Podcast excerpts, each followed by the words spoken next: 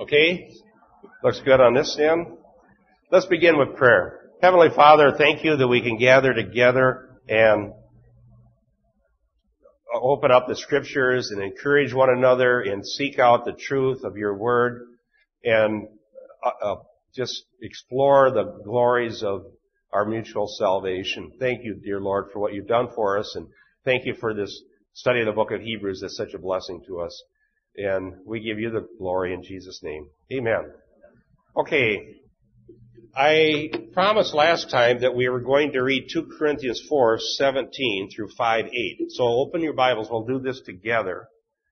And we're stud- we were finishing on verse 14. For here we do not have a lasting city, but we are seeking the city which is to come. Now sometimes when it talks about this heavenly city, it talks about it in spatial terms, meaning above and beneath. But in this time, this time it's in terms of now, not yet. Now and not yet. So this is a future city, the future promised city, uh, that God is going to establish. So, 2 Corinthians 4:17 through 5:8. When it talks about the temporal and the eternal, this section definitely comes to mind. This is not my normal Bible, so I don't know where anything is in it. There it is. 2 Corinthians 4:17. For a momentary light affliction is producing for us an eternal weight of glory far beyond all comparison. For we, for while we look not at the things which are seen, but at the things which are not seen, for the things which are seen are temporal, but the things which are not seen are eternal. So those are two categories. Yeah, it's hot in here. People walk in the door.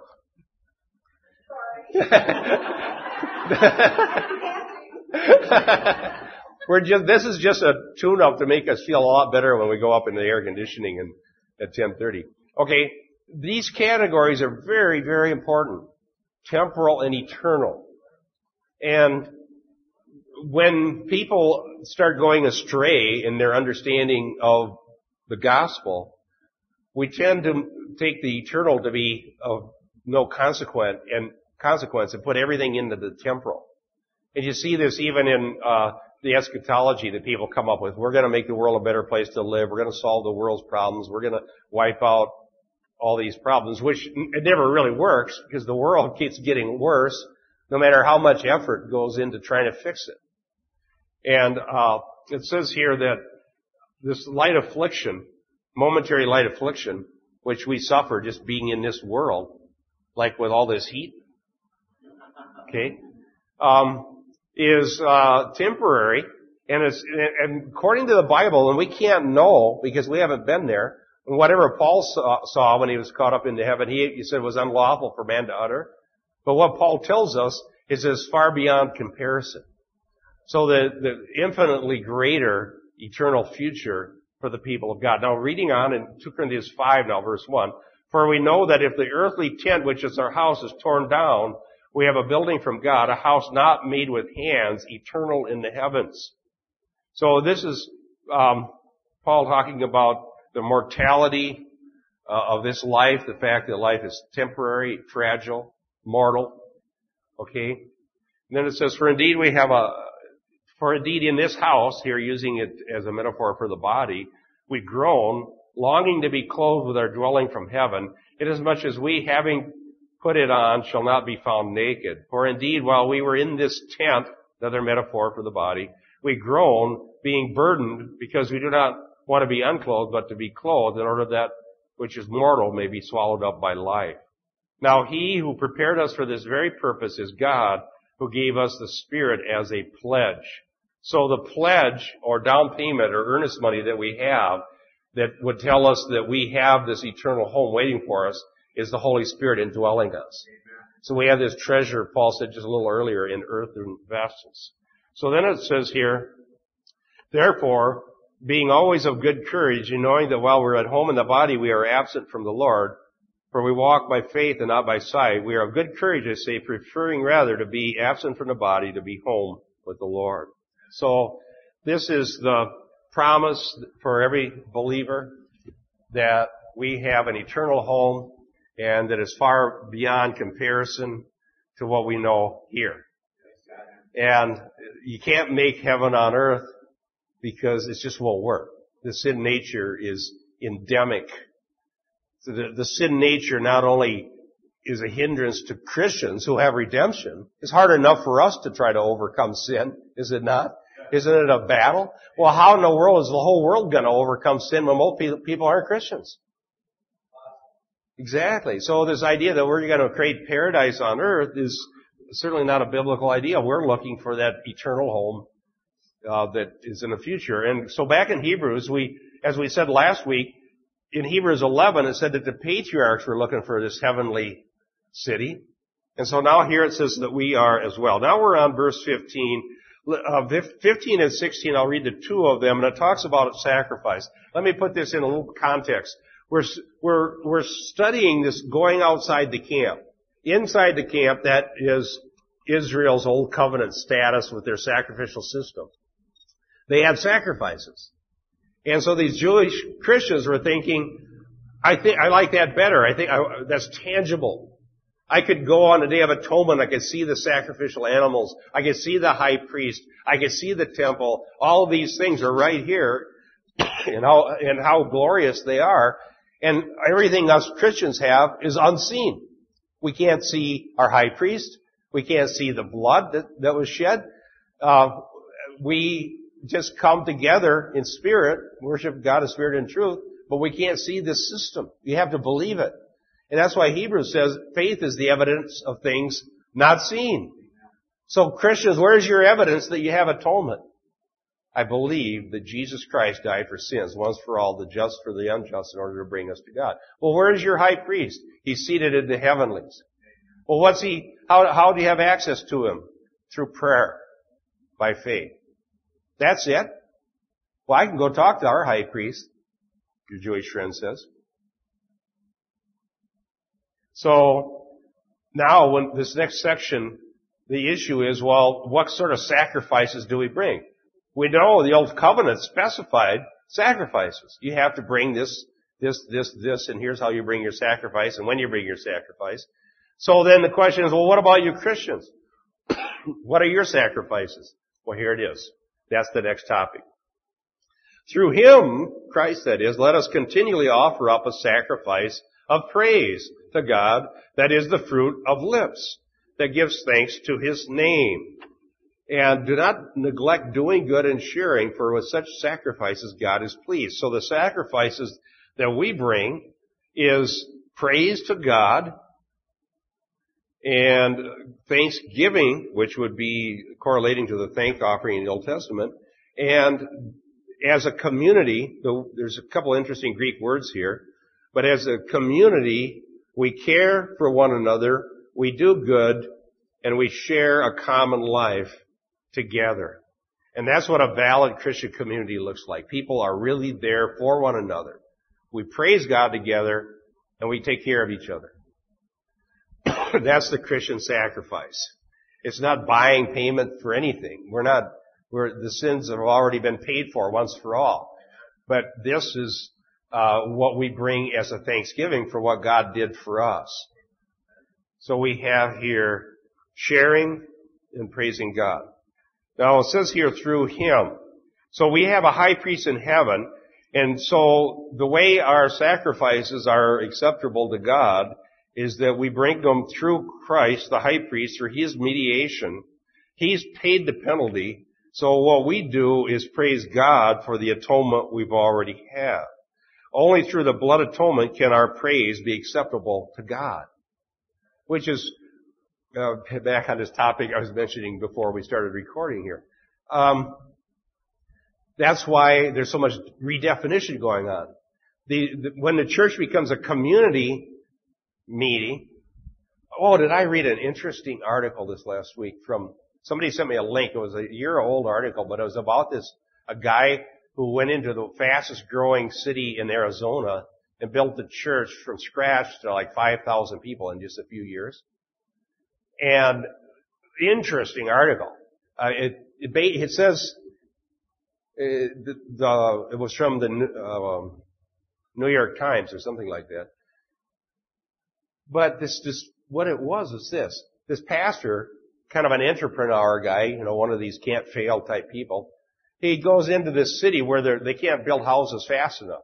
and he notices that the infrastructure of the city, it was called Surprise, Arizona, the, the infrastructure of the city couldn't keep up with the growth. So he came in and created a church to be the community center that has everything that they don't have in their city. They got Starbucks. They've got, in fact, the reporter says, he, when you walk in, you ask, where's the Cineplex? Okay? This, there's nothing church about this. This is a community center. And because they don't have these things in their community because it grows so fast, it's in the church. And so the church is the hub of the whole city. But it says that it's very easy to become a Christian in this. This is what the reporter says. It's very easy. There's never a barrier. Anybody can come in, however they're dressed, whatever they are, whatever they believe. It doesn't matter. Come on in. And it says it's even easy to become a Christian. All you have to do is check the back of a little card. I want to be a Christian. There. Boom. No repentance, no blood atonement. Okay, now, I said all that. Very interesting. Uh, if, if, you email me, I'll send you the link. You can read that by yourself. I thought it was one of the better descriptions of what a secret church looks like that I've read. Now, why am I saying this? Because getting together with people in the community who aren't redeemed and listening to entertaining music is not worship. Because what does it say here? Through Him we offer up a sacrifice of praise. So if there's no blood atonement, there's no acceptable praise. And, and they were even talking about this reporter just had it nailed. How come the world has more discernment than the church?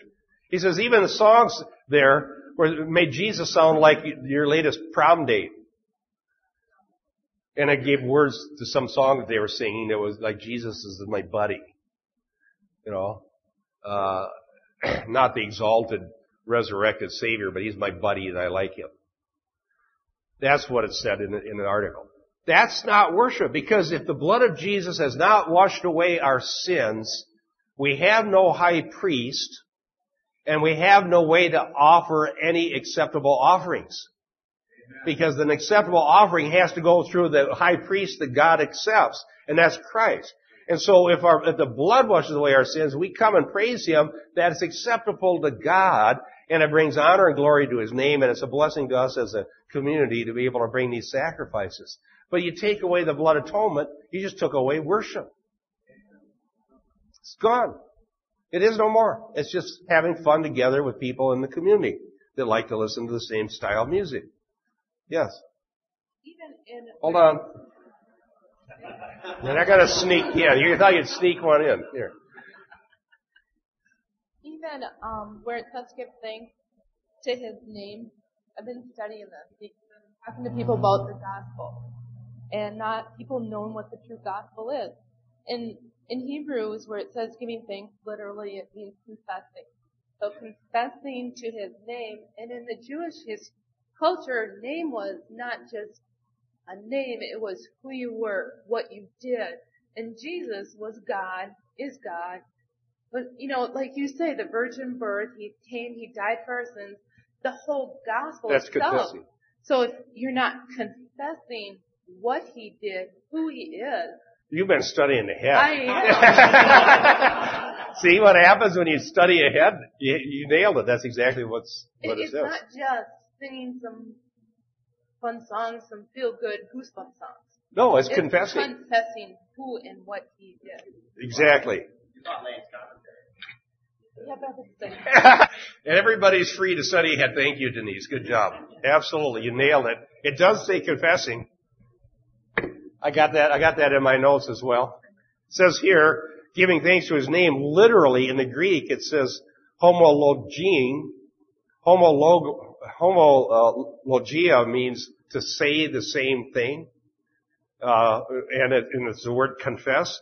And it's homologian to hame, uh, hano, ano, anomati, anomati, that's what it is, the name. Confessing the name. Now, confessing, as she said, Denise had it absolutely right, confessing the name is to uh, verbally express the truth about Christ and his unique person and what he's done, who he is and what he's done, and what our relationship to him is and on what basis. And so when we, um, if you notice, Jim Bukowski takes the music very, very seriously. Jim Bukowski is in charge of the music here. And he listens to music, he looks through hymnals, he finds words, he, and what Jim is doing with the music here at Twin City Fellowship is finding music that does just this, confessing the name. And you'll notice that maybe some of these songs are new to us. I mean, we go through a broad range of, of sources for music here. We're not stuck in one little vein. We're looking for the best music that confesses the name. And so, uh, some songs like one we do from Sovereign Grace Ministries, Before the Throne of God Above. If you listen to the words of that, it's confessing the person of Christ. It's confessing a sure and certain hope. It's confessing who He is, what He did, why we need Him. And we're confessing the name through Him, the high priest. Excuse me. And that's a sacrifice of praise. Now there's an allusion here to Psalm 50 and verse 14. Robert, why don't you look that up? Psalm 50 and verse 14.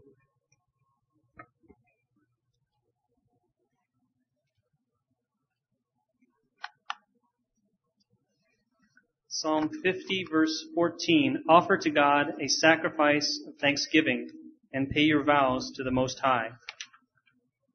Okay? That's the background for this passage. That's where the phrase right out of the Septuagint keeps, uh, Psalm 50, thank you. Psalm 50 and verse 14. Now in the Septuagint they have different numbering system, but, um, I was going to read a couple quotes here. Here, here's uh, something from Lane. Um, True worship consists in pr- the praise of God, verse 15, and a shared life of love, verse 16. Addressing Hellenistic Jewish Christians who seem to have been vulnerable to reports of the lavish cultic expressions of worship in Jerusalem and were feeling impoverished by the relative simplicity of the worship in the new covenant community, and especially by the loss of the sacred fellowship meal, the writer responds from a theology of praise. He invests their whole existence, renewed by grace, with the value of authentic devotion to God. That's the fancy way of saying what I said earlier. But um, they lost. They thought felt like they lost something because they had the the feasts and these visible expressions uh, that happened in these ceremonies under the old covenant. And here are just a few Christians gathered in a home. They don't have a glorious temple. They don't have uh, the prescribed feasts. They don't have all the pomp and circumstance. But what this is saying is that because we have Christ and because we have one another, we are bringing an acceptable sacrifice to God that's more profound than all these other religious traditions. Yes. Oh yes, thank you. Somebody actually volunteered. Good for you, Nicole.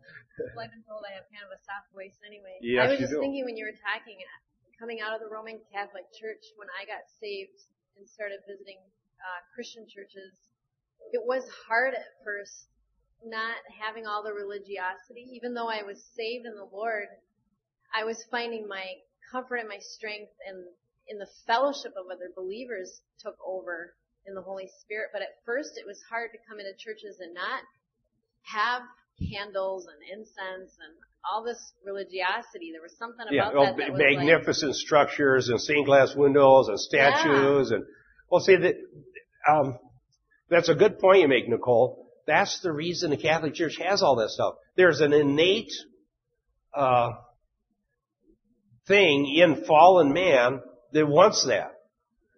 It makes people feel close to God. It doesn't make them close to God. It just makes them feel close to God. Well, I also think it's a big reason why people are going into contemplative prayer and all the all that religiosity that we're hearing more and more about Yeah. making the church more apostate because people are are wanting to like the Roman Catholic Church basically hijacked Judaism and tried to Christianize it, even though it's a pseudo form of Christianity. You know, it's Well, the emergent church is doing the same thing. They're creating this vis tangible, what do they say? We're going to worship God with five physical senses. Now, I think the antidote to this whole thing is the book, understanding the book of Hebrews. honestly, uh, this has been so timely that we're going through Hebrews during the last three or four years as we've been starting to debate the emergent church and contemplative prayer and all the stuff that we're doing. It's, it's so timely because here is our answer. In the first century, all a Christian had to do was to gather in homes with other Christians. That's all they had. They, they took joyfully the spoiling of their property, it said. They were hated, they were persecuted, they were, they were driven from society, but they had themselves and they had the Lord. And according to this, we have a greater worship. We have a greater promise. We have greater opportunity. Oops, sorry. Anyhow, uh, absolutely. So that's what he was saying. They, this seems like a very simple thing that we do, but you just have to see the profundity of it in the depth of the theology and the work of grace that God's doing. That's what makes it so great. And, uh, not magnificent structure. So now we're out trying to see how, uh, how to recreate kind of what Rome did. There's a reason for it. It works. People love it. But it doesn't have any power to get anybody delivered from sin. Here, more uh, from this commentary.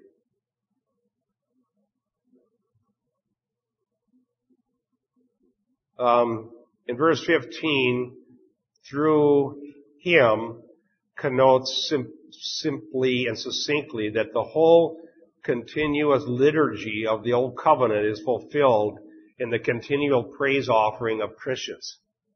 So isn't that an amazing thing? Now, if you read Exodus and Leviticus, you had, that was a lot of work to have all that they did, right?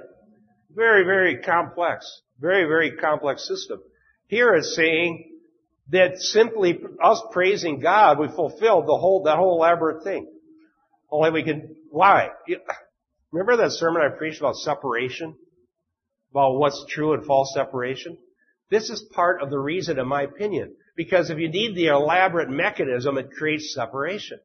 Because only certain places and times can you create it. You have to have the money to make a cathedral. You have to have this infrastructure. You have to have this big system and it's harder to get into. Whereas God designed Christianity so that it doesn't need even a building. Amen. It doesn't need ornaments. It doesn't need artifacts. It doesn't need anything but the message of the Word of God. And so therefore, Christianity can spread anywhere in the world because all you need is people to gather together. And then by gathering together with other Christians and praising God, you're fulfilling everything He asked you to do as far as the thank offerings. You don't have to have this big elaborate religious system concocted to make it work. So that's, that's part of why. So the gospel will spread. It will spread quickly and easily and not have artificial barriers that are put up by cultural things. And so we should not be putting up barriers uh, that God doesn't want up. Okay, so a continuing offering of praise must have an enduring occasion. Under the Old Covenant, the occasion was the goodness and grace of God demonstrated in His faithfulness to the covenant.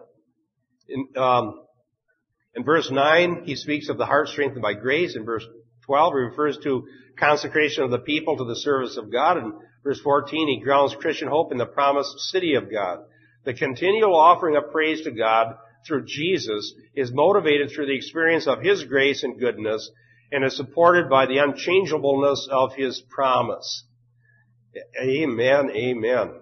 So, we have unchangeable promises, we have a, a high priest, we have reason to be thankful, and what a wonderful thing that we can just thankfully serve God as His people in utter simplicity. Isn't that wonderful? We don't need to create some sort of a, a magnificent infrastructure. Now it says, let us continually offer up. so th- this is an offering. It's using the terms of sacrifice out of the Old Testament. And we have this altar. Remember verse 10, this whole section started, we have an altar. Now it turned out it's not a physical altar. It's, it's a figurative altar outside the camp where we meet Christ. Right? There's no prescribed furniture for churches. Did you know that? Sometimes, you know, we have a communion table. Some people might call it an altar. There, no, that's not the altar. Did you know that? There's no altar in the New Covenant. There's no holy objects in the New Covenant. Other than the Bible, and it's holy not because of the Morocco and the gold leaf. It's holy because of the words printed therein. And we have Holy Communion because of what Christ has done once for all. But there's no holy objects. You cannot go to a store and buy something that's holy.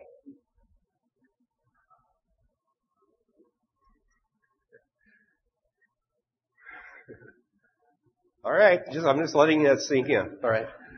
I think one of the distinctions uh, you need to make in a church building is where the sanctuary is and where the worship center is, because really, the sanctuary is in the believer to illustrate the truth that's Christ in you, the hope of glory. Amen. And the worship center is where the people of God meet to worship God. Yeah, we use we use the term sanctuary just because of um, usage determines meaning.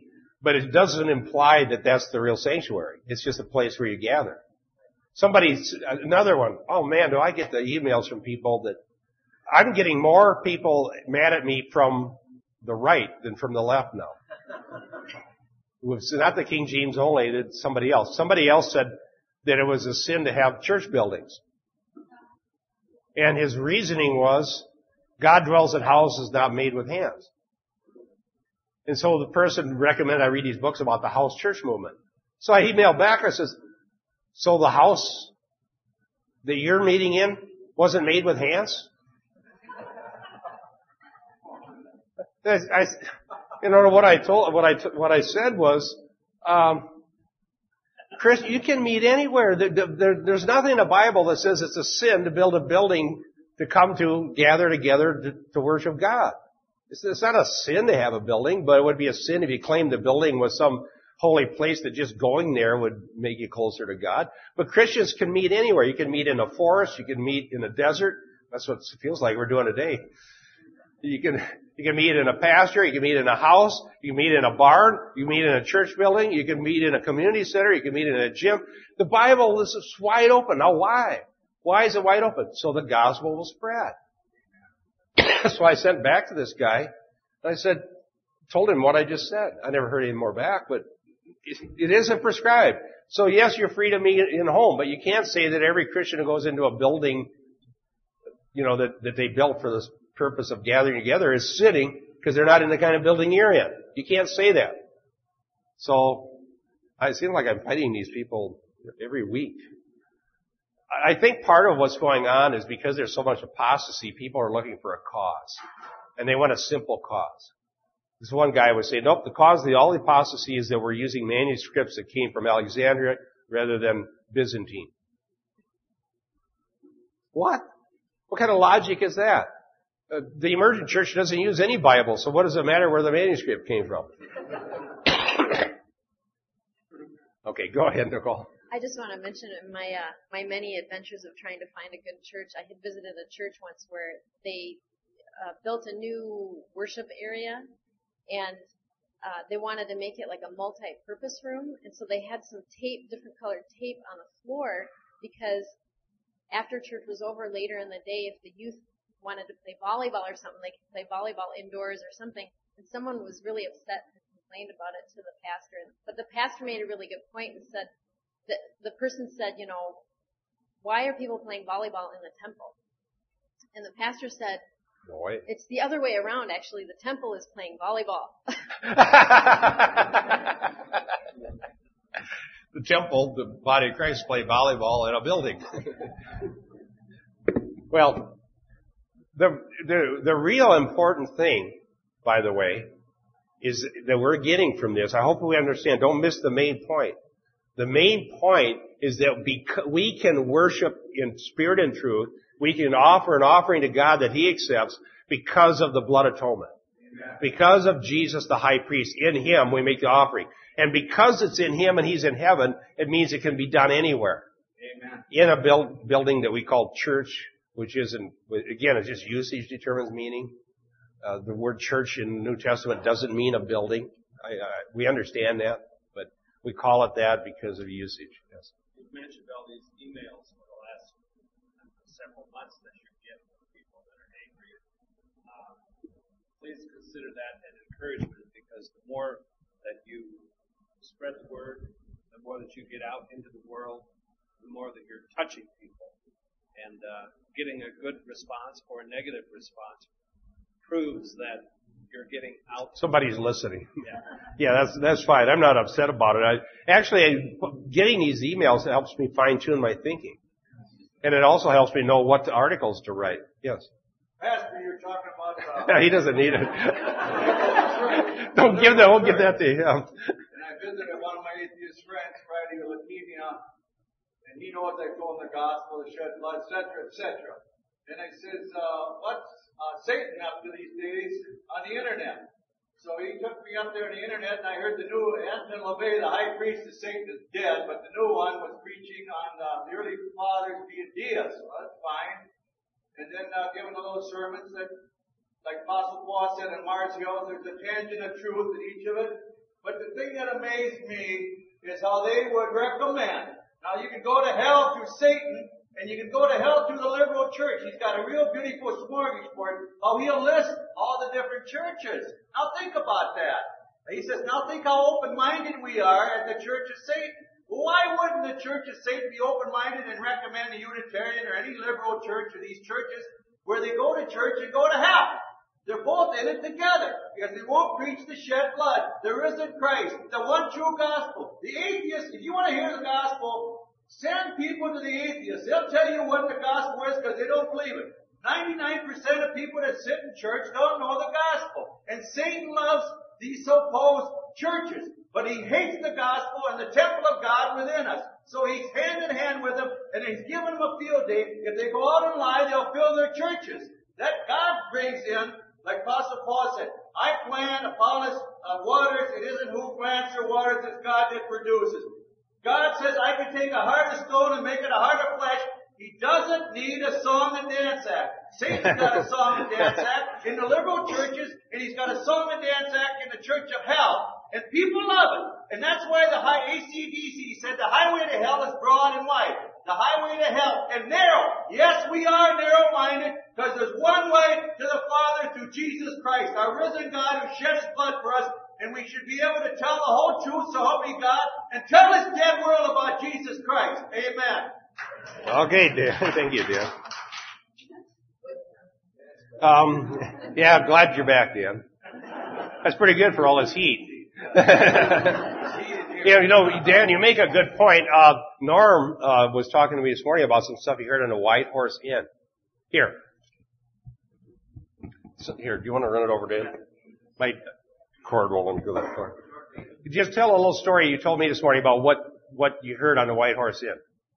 Uh, well, in the White Horse Inn, they're going through a series called the uh, Romans Revolution, and uh, so they had sent uh, one of their people to a couple different uh, conferences. One was the uh, National Christian Booksellers Convention, and the other was uh, National Evangelical Pastors Conference. And they were asking these pastors and their wives uh, basic questions like, uh, you know, what is justification? Or what is imputation? And these people, for the most part, a lot of them didn't have a clue what they were even talking about. You know, the one they said, uh, what is imputation? The guy said, I've never heard. You mean amputation? You know, they, they, and, and these are the people that are out preaching and teaching their people. Right. So the story is the pastors don't even know the doctrines of the Bible. But like Dan said, the atheists do. They go to great lengths to refute them. And you go, and I've debated with atheists. They know Christian doctrine. So the, the Christian pastors don't know Christian doctrine, but the atheists do. This is a sad story. Yes. Oh, here. Yeah, I talked to a guy in the street about a month and a half ago. They three atheist guys and we get talking to him, and the one guy rattled off the entire gospel at me. Like, yeah, it's like, yeah, I believe that exactly, you know. But they know it, they just yeah. don't believe it. Yeah. So the Christians claim to believe it, but they don't know it. That's right. That's strange. Um,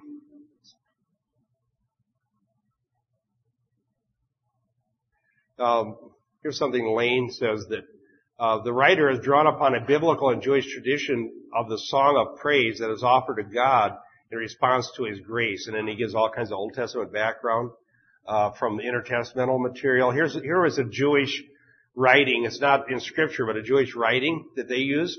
For who, O God, is strong except the one who praises you in truth? And what person is powerful except the one who acknowledges your name? A new psalm was sung from a happy heart, the fruit of lips from a well-tuned instrument of the tongue, the fruit of lips from a devout and righteous heart. That's the Psalms of Solomon, which is a pseudepigrapha, but it uh, shows the Jewish idea that this praising God's name was important. And what they had under the Old Covenant was valid when they were under the Old Covenant. It was, I'm not disparaging that. Up until Christ came, they did the exact, that's what they should do. They should go on the Day of Atonement and offer the sacrifice. They should go to the pilgrim feast and all and be faithful. I'm going to preach this morning from Luke 2 how it was uh, Mary and Joseph were exemplary in their faithfulness to do what they should do under the old covenant. But the issue is now that Christ came, we're in the new covenant. Amen. And we still have the fruit of the lips, the praise, but it's not tied to the sacrificial system of the temple anymore. It's, it's released from there in order that it might spread all around the world. And plus, Christ died for sins once for all. And so He has done it for us. Um, he says this, the formulation in verse 15 belongs to our Christian tradition of praise in response to the goodness of God. As in the older biblical material, praise is the response of the covenant people to the revelation of the grace of God and is at the same time the decisive condition for the sustaining of covenant faithfulness. So Christians who have, if you are truly born of God and you have the earnest of the Holy Spirit in this earthen vessel and you are a temple of the Holy Spirit, you will want to praise God. Amen. It, has been true since the first century. It's always true. And when people are not given that opportunity, they get very frustrated. Because that's why, why uh, so many frustrated people are calling from all around the country saying, I can't find a church. Because they're not given an opportunity to praise God. They're only been given the opportunity to come to a religious service that's entertaining. And, and if you have the Holy Spirit, you will be frustrated unless you can praise the Lord. Amen. Right? So I love to praise the Lord. If my voice held up better, I'd do more of it. I have to do it quietly. Well, let's do some cross references. Robert, uh, you did one already. Uh, Dave, right? Could you do, uh, you find this and then Robert will hand you the mic. 2 Chronicles 7, 6, Denise, Nehemiah 12:43, Linda, Psalm 1849, Joanne, Psalm 50:23, Dick, Psalm 107, 21 and 22, Cat, Isaiah 12, 1 and 2, Carl, Ephesians 5, 19 and 20. I'm on a roll with names, huh? Nicole, I made it all the way. Revelation 7, 9 through 12. yeah, if, they, if people, yeah, you're trying to throw me for a loop. You sat over here. Uh, 2 Chronicles 7 and verse 6.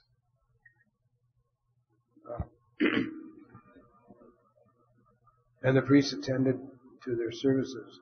The Levites also with instruments of the music of the Lord, which King David had made to praise the Lord, saying, For his mercy endureth forever.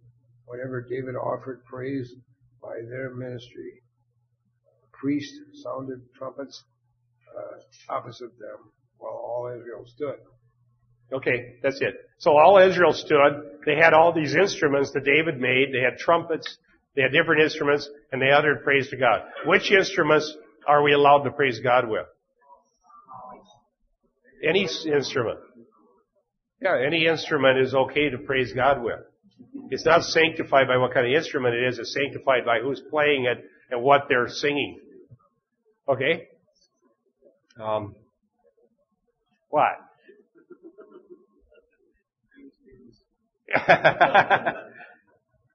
okay, um, Nehemiah 12 and verse 43. Also that day they offered great sacrifices and rejoiced, for God had made them rejoice with great joy. The women and the children also rejoiced, so that the joy of Jerusalem was heard afar off. Okay, so they had so much joy. This was at the rebuilding of the temple. And then, did you assign Isaiah 57:19? Anyone? No, go ahead and read it. I create the fruit of the lips. Peace, peace to him who is far off and to him who is near, says the Lord. It's his work. Amen. God does it. Thank you. Very good. Okay, Psalm 1849. Therefore, I will give thanks to you among the nations, O Lord, and I will sing praises to your name. We used to sing that. Maybe we still do. Okay, um, Psalm 10, what is it? No, 50, 23. He who offers a sacrifice of thanksgiving honors me, and to him who orders his way aright, I shall show the salvation of God. That's an interesting uh, two passages. I mean, two ideas. He offers a sacrifice of praise and orders his way aright. Now, notice the order here in Hebrews 13. Offer a sacrifice of praise, verse 15. Do not neglect doing good, verse 16. Same sequence as you find in Psalm 50, alright? Okay, then we had Psalm 107, 21, 22. Let them give thanks to the Lord for his loving kindness and for his wonders to the sons of men. Let them also offer sacrifices of thanksgiving and tell of his wondrous works with joyful singing. Okay, so one, tell of his wondrous works. If you read the Psalms, you get an idea of what praising God looks like. Okay, and then we had Isaiah 12, 1 and 2. Yep. And in that day you will say, O Lord, I will praise you. Though you are angry with me, your anger is turned away and you comfort me. Behold, God is my salvation. I will trust and not be afraid.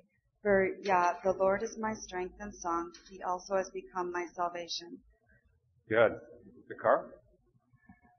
Uh, Ephesians 5, 19 and 20.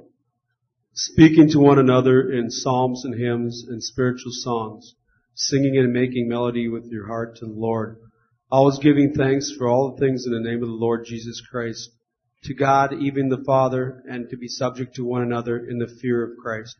Okay, that's what a Christian um, assembly is all about. Yes, and then we had Revelation 7, 9 through 12.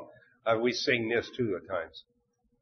After this I looked, and there before me was a great multitude that no one could count, from every nation, tribe, people, and language, standing before the throne and in front of the Lamb.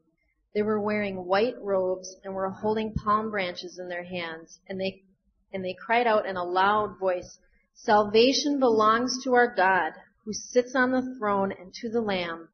All the angels were standing around the throne and around the elders and the four living creatures. They fell down on their faces before the throne and worshiped God saying, Amen. Praise and glory and wisdom and thanks and honor and power and strength be to our God forever and ever. Amen. There's at least two songs in there that we sing. But won't it be better when we actually sing it in heaven? They maybe have a different melody, I don't know. But anyhow, beautiful music uh, that we have to sing to those very words. Um, salvation belongs to our God. So we have songs of salvation being sung in heaven. So, uh, I guess we will begin next week then. Um, we already mentioned this homologene, confess the name. So this giving, um, giving thanks and praise to God is a confession of the name, and the name is more than just Jesus, but it's the whole person and character and nature. The name signifies the entire truth about the doctrine of Christ. And so when we confess the name, we speak forth with our lips the true doctrine of Christ, who He is, what He did, and all the multifaceted aspects of His person. I just wanted to say something really quick when, when you were talking about confessing the name. It was making me think, um, I've had the privilege of visiting Israel three times and we visited Caesarea Philippi where they did all this pagan worship and you could see carved into the sides of the cliff where their, their statues were of Pan and all these different gods. Yeah. And that's where Jesus had took his disciples off to the side and that's where Peter confessed, Yes. you are the son of God. And Jesus' response to him was, I give you the keys to heaven. You know, and it was just making me think when you were saying confessing the name is in agreement with God's word of who his son is, and that's praise, and we have to live that out every day. Yes, absolutely. So th- that's a good point. I was reading about that too. Caesarea Philippi was where Peter confessed the name. Thou art the Christ, the Son of the living God. Blessed art thou, thou Simon Bar-Jonah, for flesh and blood did not reveal this unto thee, but my Father was out in heaven. To truly confess the name of Christ, it has to be revealed internally by the Holy Spirit. It doesn't just mean utter the words. To confess the name is something that's done through a work of grace uh, in the heart, and that's what Jesus said to Peter. He didn't just come upon a right opinion, but it was revealed to him by God. Okay, um,